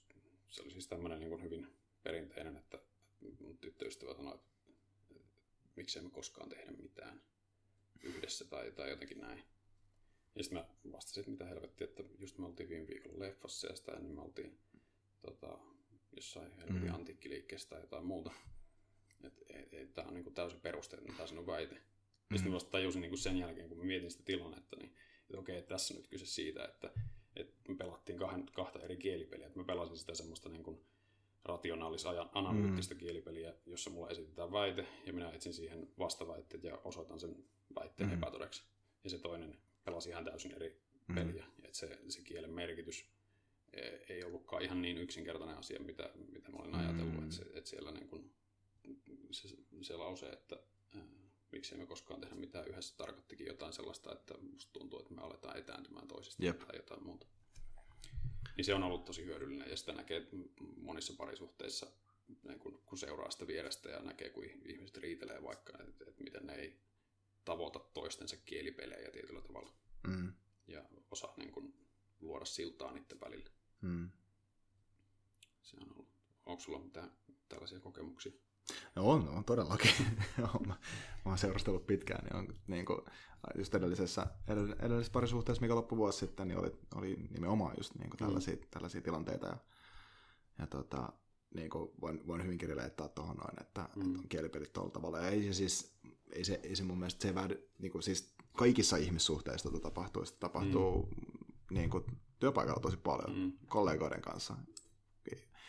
Lähes mikä tahansa ihmissuhde, missä kahdella ihmisellä voi olla eri intressit, niin voi johtaa siihen, että käydään tuommoisia kielipelejä, missä ei mm. puhuta samoista asioista. Mm. Ja sen takia mm. onkin tosi tärkeä muuten, varsinkin jos, jos pystyy, niin ehkä tuoda jonkinlaisia sellaisia, jos pystyy, siis niin, niin tuoda johonkin tuommoisiin kielipeliin sellainen, että okei, okay, puhutaanko me nyt samasta asiasta? Mm. Mistä mm. me oikeasti nyt puhutaan? Mm. Sitten mä tykkään itse asiassa tuon uh, Don Miguel Ruizin kirja, tämä Four Agreements, missä on nämä neljä sääntöä, mitkä on, että uh, be impeccable with your word. Sitten, että don't take anything personally. Mikä se kolmas oli? Oli tota, don't make assumptions. Mm. Ja sitten neljäs oli, että always do your best, koska noissa kolmesta tulee kuitenkin epäonnistua. Mm. Niin tämä be impeccable with your word mun mielestä tulee tähän kielipelihommaan tosi hyvin, että et sano tasan se asia, mitä tarkoitat. Mm. Mm. Eli, eli, eli, eli tuossa kontekstissa just se, että, että, että se voi olla helpompi vaikka miettii, tota, niin aloittaa joku keskustelu sillä että miksi me ei tehdä mitään yhdessä. Mm. Mutta se, se, siinä, silloin välttämättä ei sano sitä, mitä tarkoittaa. Ja sitten mm. se toinen henkilö jo tekee todennäköisesti, just siitä, jos miettii tuota kolmatta mm. sääntöä, tuossa don't make assumptions, tekee sitten mm. oletuksen, että miten niin, mm. että niin hän olettaa, että hän tarkoittaa tätä. Sen mm. takia, kun olettaa, mitä ihmiset sanoo, tulee todennäköisesti ole väärässä, koska he ei mm. voida tietää, mitä ihmiset oikeasti tarkoittaa tai mitä mieltä ne oikeasti, tai miten ne oikeasti edes ajattelee meistä. Niin. niin. Se on vaan absoluuttisesti mahdotonta, mm. koska meidän mm. ajatukset ei ole se, niin kuin, mm. muiden luettavissa. Niin. Ja, ja se, se on hyvä, että tuossa on tuo neljäs sääntö just se, että, niin kuin, että, siinä tulee epäonnistumista, koska, koska siis monesti Jep. ihminen ei itsekään tiedä, mitä se tarkoittaa. Tai että se voi olla niin kuin, hyvin tuommoisessa tilanteessa, missä sanoo, että että miksei me koskaan tehdä mitään yhdessä, että se on se aito asia, mitä haluaa sanoa, mm. eikä tiedosta edes sitä, että se, siellä taustalla on joku tunne, Jep. mikä olisi hyvä tavoittaa ja sanallistaa. Mm. Ja se voi olla se akuutti, mm. se, se voi olla se akuutti murhe. Mm. Ja, just niin kuin, ja mm. monesti me otetaan kiinni niistä asioista, mitkä on kaikista akuutempia, totta kai. Mm. Niin. Se on hyvin luonnollista. Niin, kyllä. Toi on mun mielestä tosi, mä, mä tykkään noista kummastakin pointista, nämä on mun mielestä tämä, niin kuin, tämä kielipeli on tosi, tosi siisti käytännön juttu. Ja sitten toinen, äh, Veikka, meidän pitää ehkä tehdä sarja näistä jutuista, koska mulla tulee alkaa tulee omastakin, mm. omistakin filosofia-opinnoista tota, mm. mieleen pointteja. Mutta toi ot is, äh, eli tota, että se, että että niin kuin asioiden, siitä miten asiat on, ei pidä johtaa sitä, miten asioiden pitäisi olla. Mm. Niin tota, ää, se on myöskin sellainen, sitä pystyy käyttämään aika hyvin tällaisessa self-help-kontekstissa kanssa, Mm. sellaisia omia rajoittavia uskomuksia Mm. poistavana Mm. mekanismina. Mm. Vaikka siitä, että no mä nyt oon aina ollut tällainen tyyppi, Mm. niin on, on hyvin paljon sellainen juttu, että, että pystyy tolla Mm. tosi helposti tuhoamaan sellaisia rajoittavia ajattelumalleja. Vaikka, et, et, sanotaan, että mä en, oo, mä, mä en vaan ole tyyppinä vaikka, niin kuin, mä en ole tyyppinä ää, sellainen, joka pystyy vaikka sosiaalisoimaan, Mm. tai mä en ole hyvä, mm. tai mä en ole vaan tyyppinä semmoinen, joka tykkää vaikka puhua julkisesti, tai Niin. mä, en ole, mä en ole riskiottaa tyyppi. Mm. Sillä että, ja siis onhan persoonallisuuseroja, se, Kyllä, kyllä. se, se, niin se, se pitää kyllä ihan paikkansa, mutta se, että omaa käyttäytymistään ei pystyisi muuttaa, tai omaa Mm. persoonallisuutta kehittää johonkin suuntaan, mm. Niin, niin tota, ei, se ei kyllä pidä paikkansa, kyllä pystyy. Mm. Niin ja monesti kuitenkin ne on, me tykätään kertoa itsellemme tarinoita itsestämme ja just tollaista, että mä oon semmoinen tyyppi, joka Jep. ei. Ja se ehkä perustuu johonkin tosiasioihin, joita on tapahtunut menneisyydestä, ei ole Mm. ottanut riskejä tai jotain muuta. Ja totta kai niin tosiaan temperamenttieroja ihmisten välillä on, mutta tota, et, et monesti siinä niistä muutamista menneisyyden tapahtumista johtaa sen väitteen, että minä olen tällainen tyyppi. Ja sitten Jep. antaa sen rajoittaa itseään. Ja siis ja sit johtaa vielä, meillä on paha tapa ihmisenä johtaa niitä kaikista isompia johtopäätöksiä meistä itsestämme sellaisista tapahtumista, jotka ei välttämättä ole edes mitenkään hirveän usein toistuvia, mutta ne saattaa Mm. olla kaikista niin kuin emotionaalisesti intensiivisimpiä. Mm. Niin sitten me johdetaan siitä se johtopäätös, mm. Niin kyllä. joka on tosi... Sitten taas se on, sekin, sit, se, sekin on niin kuin ihan hyvä katsoa niin kuin jopa tällaisella niin kuin lo, logiikan Mm. tavalla, että okei, että kuinka monta, kuinka monta ta- tällaista tapahtumaa Mm. on mun menneisyydessä, että onko tämä Mm. oikeasti loogista, että mä ajattelen itsestäni Mm. tällä tavalla. Mm, Esimerkiksi just se, että niin kuin, no, miettii vaikka sitä, että jos, jos, jos miettii vaikka, että mä en ole aamuihminen, mm, niin kuinka monena aamuna sä silti heräät töihin? Niin. Niin. kuin älyttömän monena. Susta Mm. mm. vaan tuntuu siltä, että on kivempi herää kaksi kertaa viikossa myöhemmin. mm, Mutta niin kuin, mitattava fakta on, että sä oot aamuihminen, niin kuin Mm. vaikka tältä, tältäkin tavalla voi ajatella tota. mm. Niin kyllä, kyllä. Että tota, mm, Mm. Sitten semmoinen niin kuin kolmas asia, mikä, mikä filosofiassa on tullut vastaan, mikä- mikä on sitten niin kuin jälleen kerran ollut semmoinen, mikä tulee tosi usein mieleen. Ja sitä näkee niin paljon ympärillä. On tota, mä luin Jean-Paul Sartrelta tämmöistä Inho-kirjaa, romaania. Jean-Paul Sartre on siis ranskalainen filosofi, kirjailija, näytelmäkirjailija ja kaikkea mahdollista. Tai oli. Tota, Se on hieno, se, se on, tähän väliin sanon, siis se on hienoa lukea varsinkin näitä tota, valistuksia ja filosofeja ja näitä muita, kun ne on Mm. mm. niinku tehnyt kaikkea. Se on myöskin, ne on, semmosia, ne on aika monesti sellaisia renesanssimiehiä, Mm. että ne on kyllä niinku, joo, joo. ne ei ole jättänyt pelkästään yhteen asiaan. Niillä on aikamoisia egoja varsinkin, kun se ei ole sillä että se jää yhteen filosofian alueeseen, Mm. mitä ne yrittää, vaan Mm. pitää, kaikkea pitää ratkaista. Mutta joo, jatka Niin. niin. vaan. Niin, miksi toisaalta rajoittaa itsensä? No se on ihan just näin. Mm.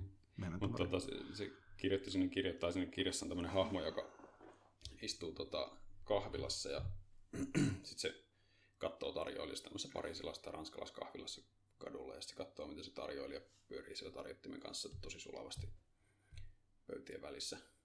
Ja tota, sitten se havahtuu ajatukseen, että hetkinen, toi ihminen ei ole tarjoilija, vaan se vaan esittää tarjoilijaa.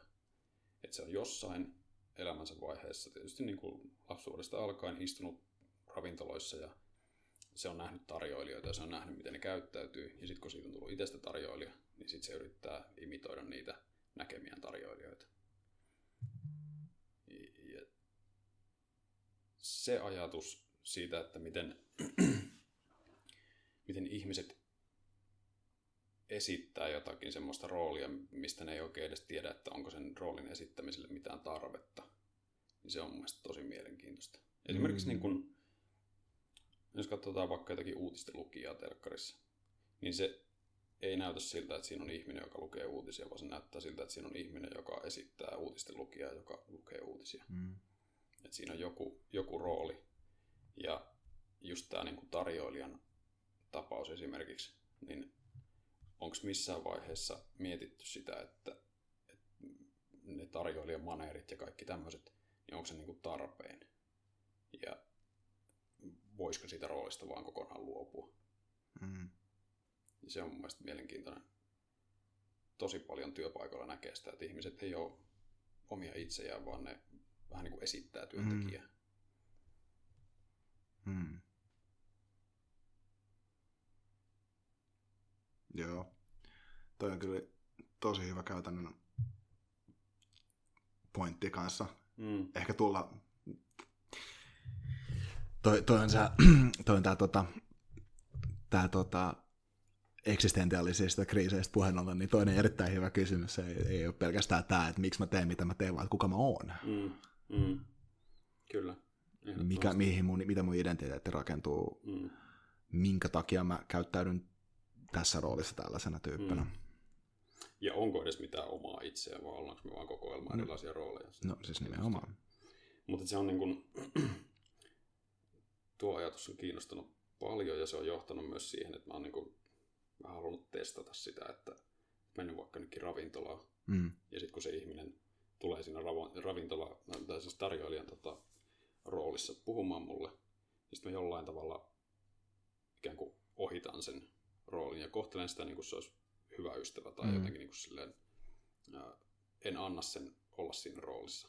Ja sitten ne on yleensä parhaita kokemuksia. Mm. Musta tuntuu, että meille molemmille, Mm.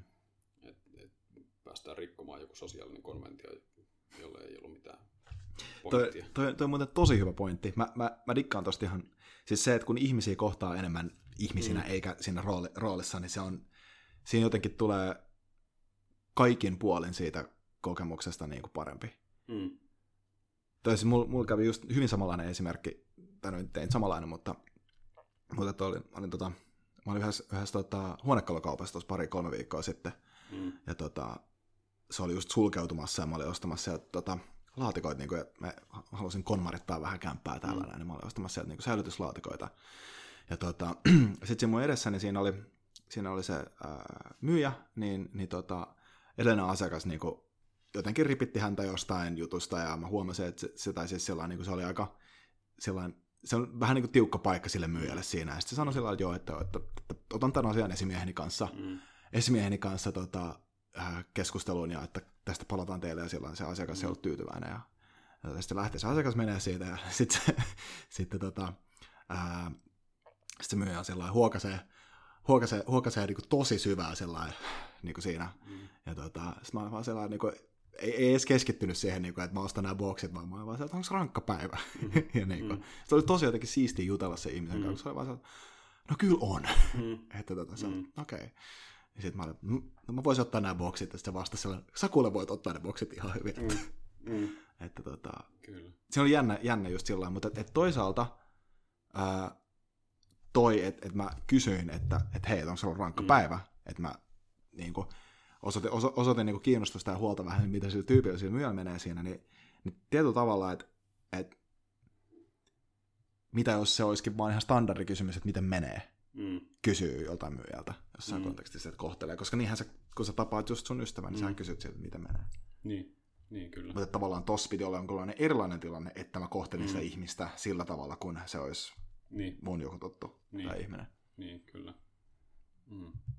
Hmm. Niin sitä on tosi helppo suhtautua johonkin kaupan kassatyöntekijöihin tai muihin vaan semmoisina, niin kuin, että niitä ei ajattele varsinaisesti ihmisinä, vaan Mm. ne on vaan siinä tekemässä sen yhden tehtävän sulle ja, Mm. ja muuta. Ja toisaalta, jos sen normin rikkoo, niin se voi olla vähän outoakin siinä Niin, tilanteessa. niin, totta kai se voi olla outoa, mutta mun kokemusten mukaan ihmiset tykkää sitä Niin, tosi paljon. se on, se on totta. Samaa mieltä. Mä olin just jossain, tota, jossain bileissä, missä vähän tämmöisissä niin kuin aikuismaisemmissa bileissä, jossa tota, toisilleen tuntemattomat ihmiset istuu sohvan ääressä ja puhuu jostain täysin mitättömistä säästä ja jostain, kenen auto tarvii korjausta ja missä kukakin asuu. Ja jotenkin niin kuin kaikkien kasvoista näki sen, että kaikki olisi mieluummin omien kavereittensa kanssa, tuttujen ihmisten kanssa ja pääsisi vähän parempiin keskusteluihin käsiksi. Niin. Ja sitten mä siinä sanoin ääneen, että, että miksiköhän se on niin, että teininä kaikki kotibileet oli tosi mielenkiintoisia, tai täynnä tosi mielenkiintoisia keskusteluja, että ihmiset keskustelevat niin kuin kaikesta maa ja taivaan välillä ja jostain tähtitieteestä tai siis tällaista. Niin kuin, mm. ää, ja sitten myöhemmällä iällä niistä tulee sellaisia, että ihmiset vetäytyy niihin omiin koteloinsa. Ja pelkästään jo tuon sanominen, ikään kuin sen konvention tiedostaminen siinä ääneen, laukas sen tilanteen ihan, ihan toisenlaisen. Yep. Siitä tuli tosi mielenkiintoinen ja hauska ilta. Mm. Tämä, on tosi, tosi hyvä esimerkki. Mä itsekin tein aikoinaan Glasgowssa, kun mä olin tota, niin, viikon opiskeluvuonna, niin sellaista, sellaista testiä, tai semmoista, sellaista, tota, niin kuin, no just vaan kokeilin vähän uutta keskustelumallia tuntemattomien ihmisten kanssa, niin, mm. niin tavallaan se, että, että monesti tuli käytyä, että okei, okay, no mitä sä opiskelet? Mm. Ja sitten se oli, se oli se yleensä se niin kuin, standardi, että okei, no nyt mä tiedän sun opiskeluja, opiskelutausta, mm. ehkä sun työhistoria tai tällaista. Mutta sitten oikeastaan mä kysyn aika nopeasti, että mikä on niinku paras asia, mikä, mitä sä oot oppinut tänä vuonna. Mm. Ja aika nopeasti mä menin siihen keskusteluun, koska sitten toisaalta, niin jos vähän jopa siellä kysyy vaan sen ekana, mm. että hei, mm. että et, et, niinku, sillä ja se on varsinkin Briteille, jotka on niinku tottunut tuohon small talk-kulttuuriin, mm. se voi olla sellainen vähän, vähän mm. niinku, tota, siinä on pieni tämmöinen niinku henkilökohtaisen tilan invaasio mm. siinä tapauksessa, mutta mm sitten taas toisaalta, jos miettii omaa ajankin käyttöä, ja kuinka paljon käy keskustelua ihmisten kanssa, jotka on vaan ihan no, bullshitteja. Mm. Et tietyllä tavalla joo, on ihan mielenkiintoista oppia tunteen, mitä ihmiset tekee työkseen. Mm. Ja ihmiset yleensä tykkää puhua omasta työstään mm. ja ehkä omasta opiskelutaustasta ja tällaisia asioita. Mm.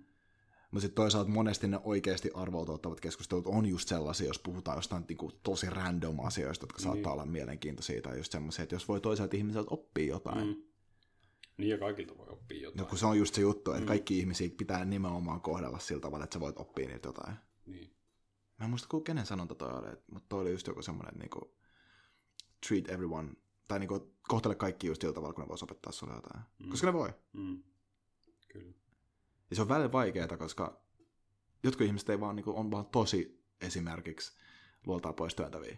Mm. Ja erityisesti mm. silloin, silloin, silloin, jos mä niin kuin, niin kuin, joskus, joskus tullut käyty jossain, tiedätkö, ää, kun myynnimaailmassa elää, niin käyty, tullut käyty jossain AMS-seminaarissa tai jossain mm. tällaisessa, jossa joku jonkun alan ammattilainen puhuu jostain jutusta, ja sitten katsotaan jotain tyyppiä. Siis joku tyyppi vaan sattuu olemaan siltä, että se näyttää tosi mm. ärsyttävältä.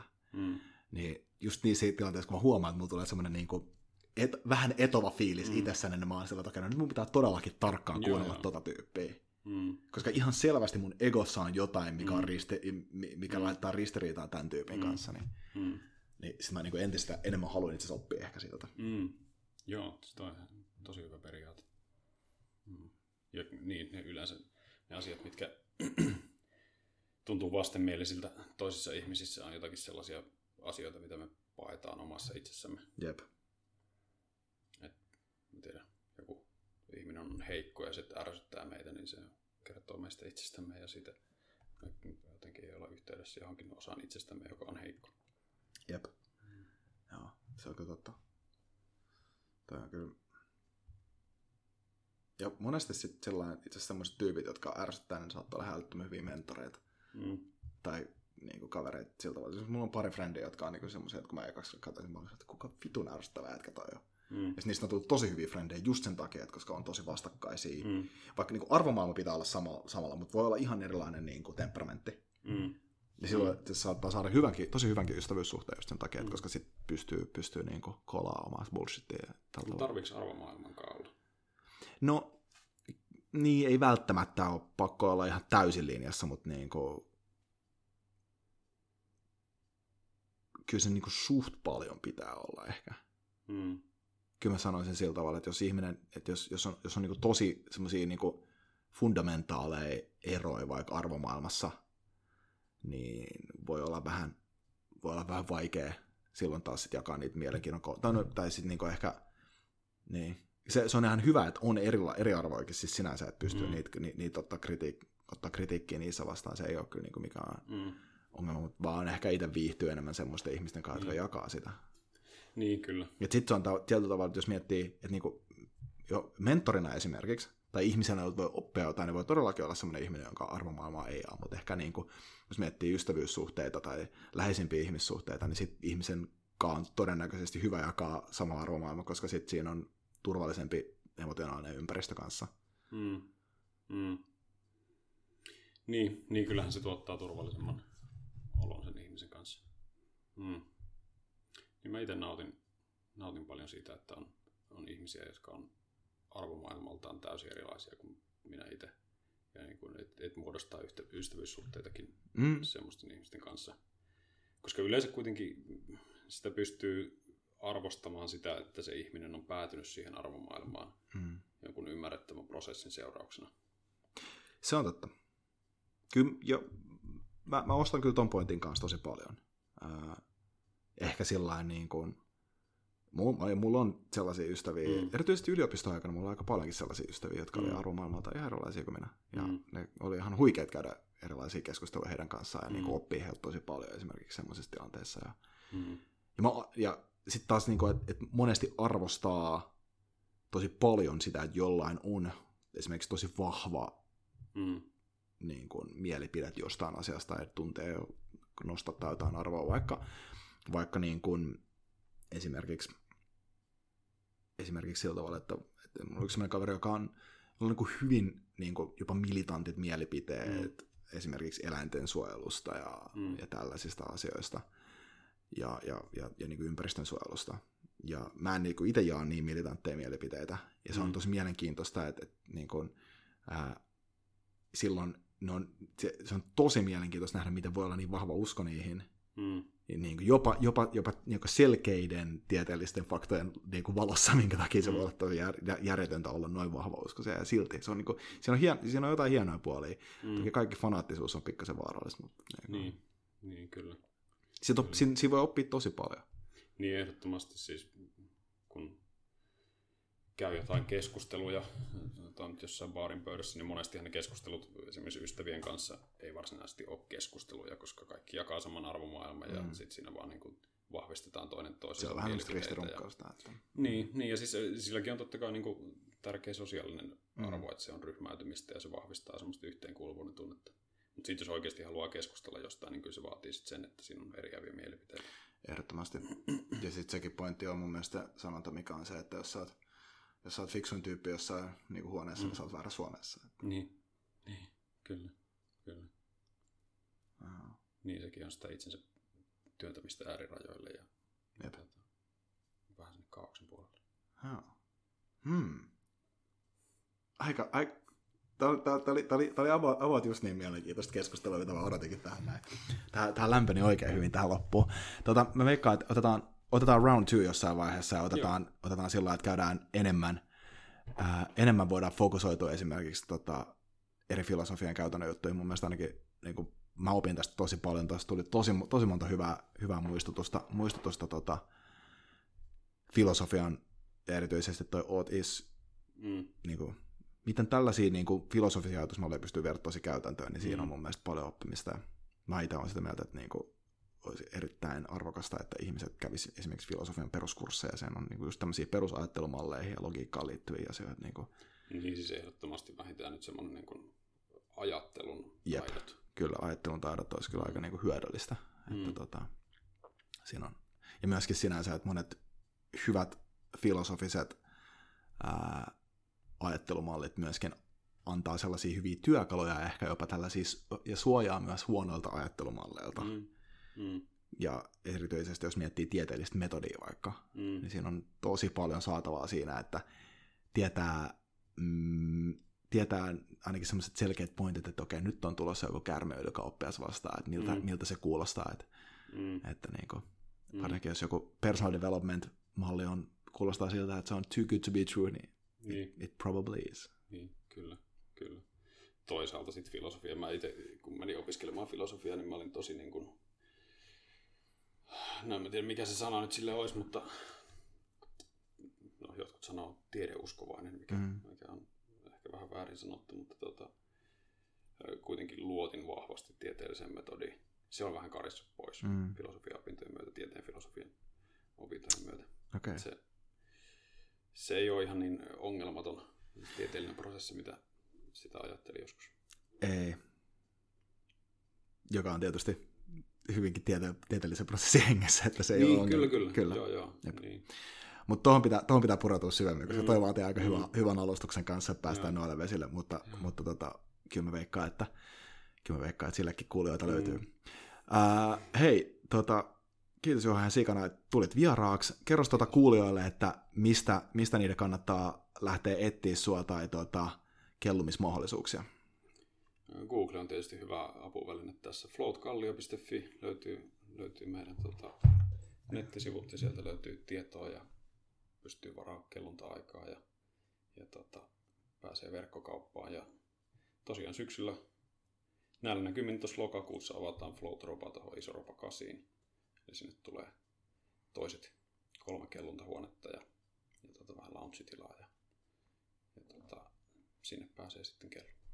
Ja myös info näistä kuutamakellunnoista muista löytyy Float mm, Joo, meidän tota, Facebook-sivulla niistä tiedotetaan okay. ja sähköpostilistoilla. No niin. Hieno homma. Hei, kiitos tosi paljon ja, ja tota, kiitos kaikille kuulijoille, että olette tullut taas motivaatiomiehen digitaaliselle äänialoille ja, ja palataan taas filosofisissa ja vähän vähemmän ja vähän enemmän filosofisissa merkeissä uudelleen asiaan. Kiitos.